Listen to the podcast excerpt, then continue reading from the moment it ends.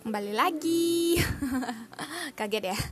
Oke aku sesuai dengan janji akan bahas soal freelancer.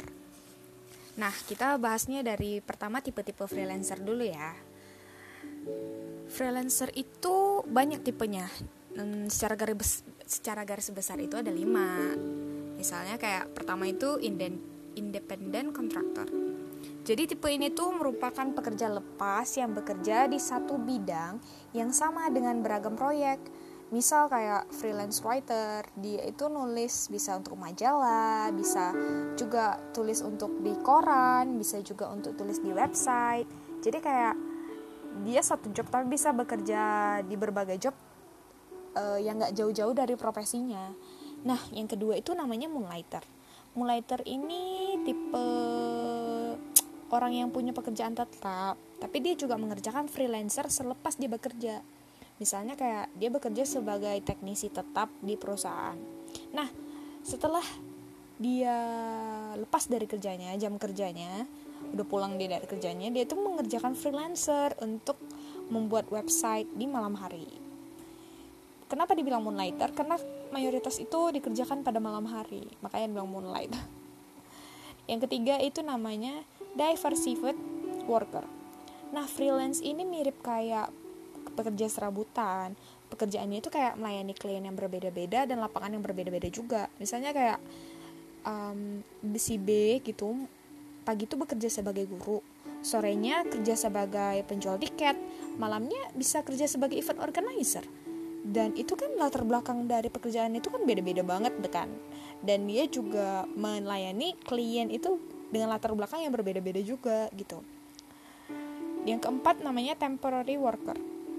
Freelance ini terikat kontrak di perusahaan untuk sementara waktu. Misalnya kayak si C dikontrak selama tiga bulan untuk menggantikan pekerjaan sebelumnya eh pekerjaan pekerja sebelumnya yang cuti hamil gitu jadi kayak uh, dikontrak untuk menggantikan pekerja sebelumnya tergantung dalam ada kurun waktu tertentu gitu di dalam kontrak itu juga sih. Nah, yang kelima itu namanya freelance business owner. Freelance ini memiliki bisnis sendiri sebagai sampingan di luar pekerjaan utamanya. Misalnya kayak si A bekerja sebagai desainer, tapi di luar dari pekerjaannya dia itu bekerja di kafe dan dia owner di kafe tersebut gitu. Jadi dia itu sama seperti namanya freelance business owner gitu. Jadi dia freelance karena dia bosnya gitu bener-bener dia ownernya gitu. Nah dibalik uh, tipe-tipe itu pasti ada juga dong positif dan negatifnya sebagai freelancer. Nah aku akan kasih tahu satu persatu mulai dari positifnya freelancer. Positif freelancer itu dia adalah bosnya. Jadi kalau freelance itu dapat memilih dan menentukan proyek yang ingin dia ambil dengan berbagai pertimbangan pribadi. Misalnya kayak kayaknya pendapatan income aku kurang deh. Aku mau freelance dong biar bisa dapat pendapat eh, bisa dapat pendapatan lebih gitu. Nah, yang kedua itu fleksibel. Jadwal dan lokasi kamu kerja itu fleksibel banget. Jadi karena kamu bosnya, karena ya yang nentukan itu kamu. Jadi kamu tuh bisa kasih tahu klien kamu itu kamu kerja jam berapa deadline-nya tanggal berapa gitu. Udah disepakati dulu gitu. Tapi ya nggak semua juga sih yang kayak gini. Kadang Allah kamu harus bisa ke kantor gitu. Karena ya it's tergantung condition lah ya kan Nah, yang ketiga itu pemasukan lebih. Freelance ini bisa mendapatkan penghasilan tambahan kan dan lebih banyak dibandingkan pekerja tetap biasa gitu. Yang keempat, keseimbangan waktu bekerja dan pribadi. Nah, freelance lebih mampu menyesuaikan aktivitas sehari-hari, misalnya kayak waktu kerja, istirahat gitu kan.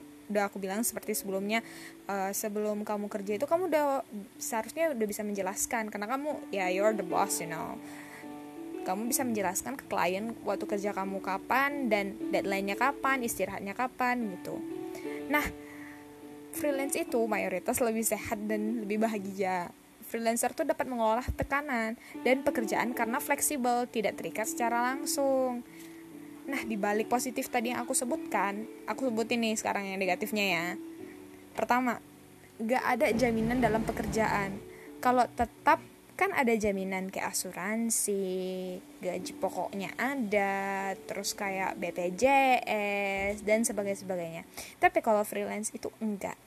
Nah yang kedua pekerjaannya nggak tetap. Bisa kayak hari ini crowded banget banyak banget yang mau gitu job gitu. Mau order pesa, uh, pesanan atau apa pekerjaan dari lu gitu. Nah tapi bisa besoknya itu nggak ada sama sekali gitu. Jadi itu kayak pasang surut sih kalau misalnya freelance ini. Kadang bisa rame banget bisa sepi banget. Terus yang ketiga itu merasa terisolasi.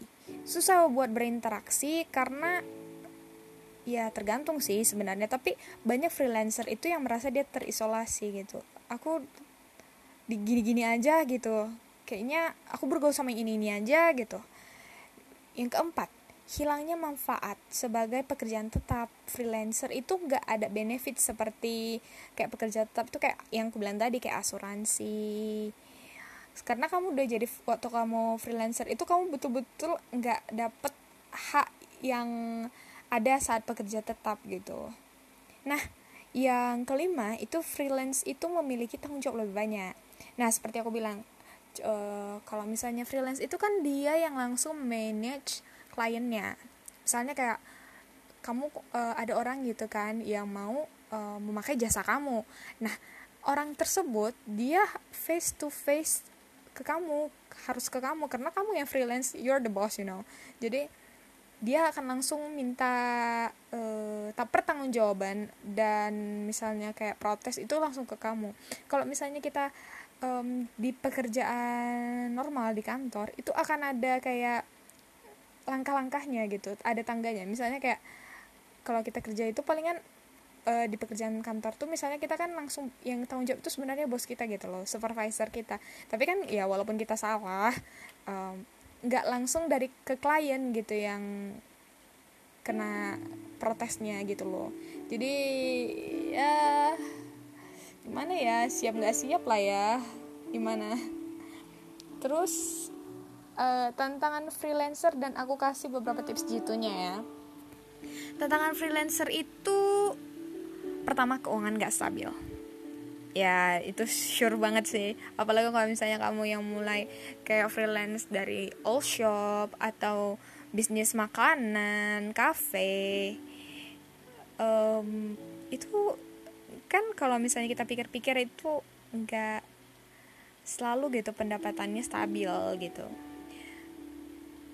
Tips itu pertama ya karena kita keuangannya nggak stabil pertama itu hindari melakukan pengeluaran atas uh, di luar dari pemasukan yang kamu terima. Misalnya kayak kamu tuh punya klien nih uh, dan kalian tuh masih invoice masih invoice itu kayak masih sepakat eh aku order ini ya tapi dia belum bayar.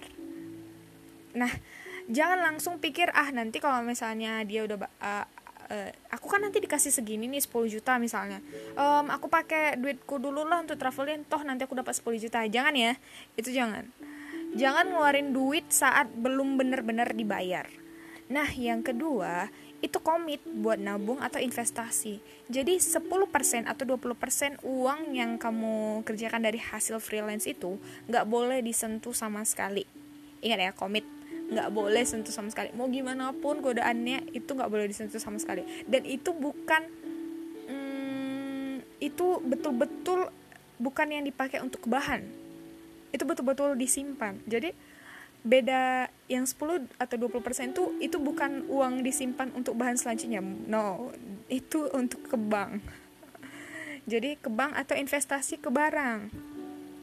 Intinya itu komit karena keuangan kita kan kayak pasang surut gitu jadi betul-betul ada simpanan supaya bisnis itu tetap bisa jalan nah yang ketiga itu jalin hubungan baik dengan klien. Jadi karena kita penting banget nih ya, kita kita kan freelance, kita bosnya dan branding kita itu ada gitu. Jadi kalau orang memakai jasa kita itu dia pasti ngecap kita, dia lihat kita, dia akan ingat jasa kita, e, pekerjaan kita gitu kan.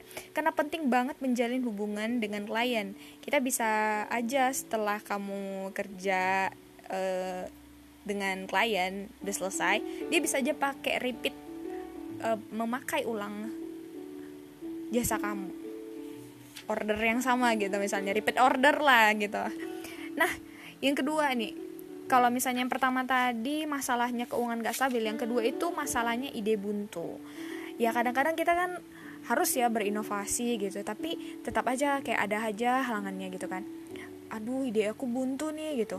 Freelance terbiasa mengerjakan beberapa proyek sekaligus nih. Misalnya kayak kamu buat makanan atau kamu buat uh, kamu jualan barang itu kan nggak mungkin cuma satu tuh. Misalnya kayak kalaupun satu kan pasti variannya tuh banyak tuh ya kan. Nah beberapa proyek sekaligus itu kan menyulitkan kita mencari ide dan kreasi kamu uh, kreasi baru gitu kan.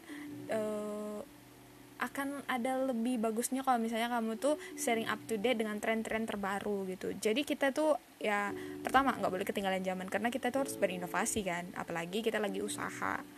Nah yang ketiga enggak cukup waktu. Karena kita freelance waktunya itu fleksibel. Banyak yang sering kebablasan. Misalnya kayak aduh aduh nggak cukup waktunya. Padahal besok udah deadline gitu. Nah pertama itu menginfokan aja ke klien pastikan kamu itu punya waktu buat istirahat. Nah kedua maksimalkan waktu bekerja gunakan waktu sebaik mungkin dan pakailah tools atau bahan yang bisa mendongkrak value dari barang kamu. Misalnya kayak fotografer tuh akan ada bagusnya kalau kamu investasikan uang kamu itu untuk membeli kamera yang lebih bagus lagi. Sehingga fotonya yang dihasilkan juga lebih bagus dan bayaran kamu juga lebih tinggi gitu. Nah, yang keempat itu sulit melakukan promosi. Ya, karena kita freelance, kita tuh kan sendiri itu kerjanya ya. Maksudnya kayak kita ada kita bosnya gitu. Jadi kayak promosi diri sendiri itu agak susah dan freelance itu nggak ada jenjang karirnya jadi itu nggak ada namanya manager nggak ada namanya senior manager nggak ada namanya supervisor dalam freelance same semua gimana cara kalian melakukan personal branding memarketkan diri gitu? Itu penting banget semakin membuka peluang. Jadi kalau misalnya kayak udah aku bilang tadi kan kayak kita membangun relasi yang baik sama klien kita. Nah mungkin loh kalau misalnya klien kita itu kayak eh aku rekomendasikan ini nih si ini gitu. Jadi sebenarnya daripada kita melakukan walaupun kita bisa mengiklankan diri sendiri tapi akan lebih efektif kalau misalnya klien kita itu kan repeat order ke kita terus dia merekomendasikan ke um, teman-temannya. Jadi kan lebih efektif gitu. Nah yang kelima itu melakukan menaklukkan klien. Jadi menaklukkan klien itu susah loh sebenarnya. Freelance itu mungkin akan bertemu dengan klien yang sulit bekerja sama atau kayak menyulitkan dia gitu loh.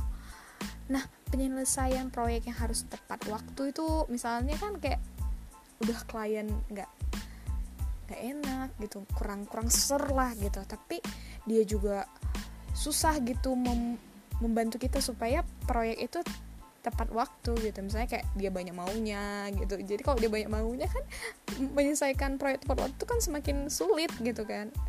Nah buat perjanjian dulu sebelum kamu fix mengerjakan pekerjaan itu gitu. Misalnya kayak perjanjian secara detail mengenai kewajiban hak dan sebagainya. Tetap berbuat baik dan profesional dengan klien.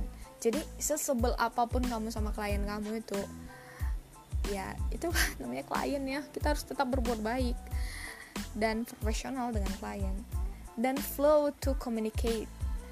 Jadi kayak meskipun Eh, nggak uh, gimana ya klien itu menyebalkan sampai level setan. Lo harus sabar. Kamu harus sabar dan gimana ya kamu harus bisa manage your angry gitu. Jadi kayak harus berbuat baik. Namaste. Gimana pun caranya harus bisa mengkomunikasikan klien itu. Jadi sebab menyebalkan apa pun kita harus tetap berbuat baik. Karena nggak nggak menutup kemungkinan kalau misalnya setelah itu dia tetap meripit jasa kamu. Dan itu penting banget sebagai kita yang sebagai freelance ini gitu loh. Karena gimana ya personal branding tadi yang aku bilang tadi itu sulit untuk freelance. Jadi pertama itu kalau misalnya kamu dapat klien bangun hubungan baik dengan klien kamu. Dan nggak menutup kemungkinan dari klien kamu sendiri tuh pasti pasti akan nge-review terus memberitahukan kepada teman-teman sekitar jasa yang kamu kerjakan. Jadi kayak sekalian mengiklankan diri juga gitu loh sebenarnya kalau kita berbuat baik sama klien. Nah itu dasar-dasar freelance dari aku. Ya kalau misalnya tema ini menarik aku kan buat sesi keduanya di waktu yang akan datang. Makasih. Bye